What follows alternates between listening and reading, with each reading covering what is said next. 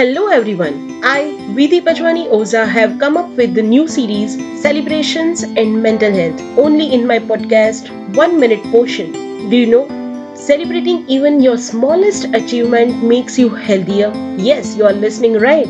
Number of psychologists has come up with many reports of researches and statistics to prove how get togethers, parties, and sharing your happiness surprisingly shoot up your emotional, psychological, and social well being. Here in this series, without going into much technicalities, I'm going to tell you directly about why is it so important to celebrate. What does celebration actually mean? How should one celebrate to get its optimum benefits in attaining supreme mental hygiene? Where can such frolics be done? Or with whom you should have a bash and of what scale.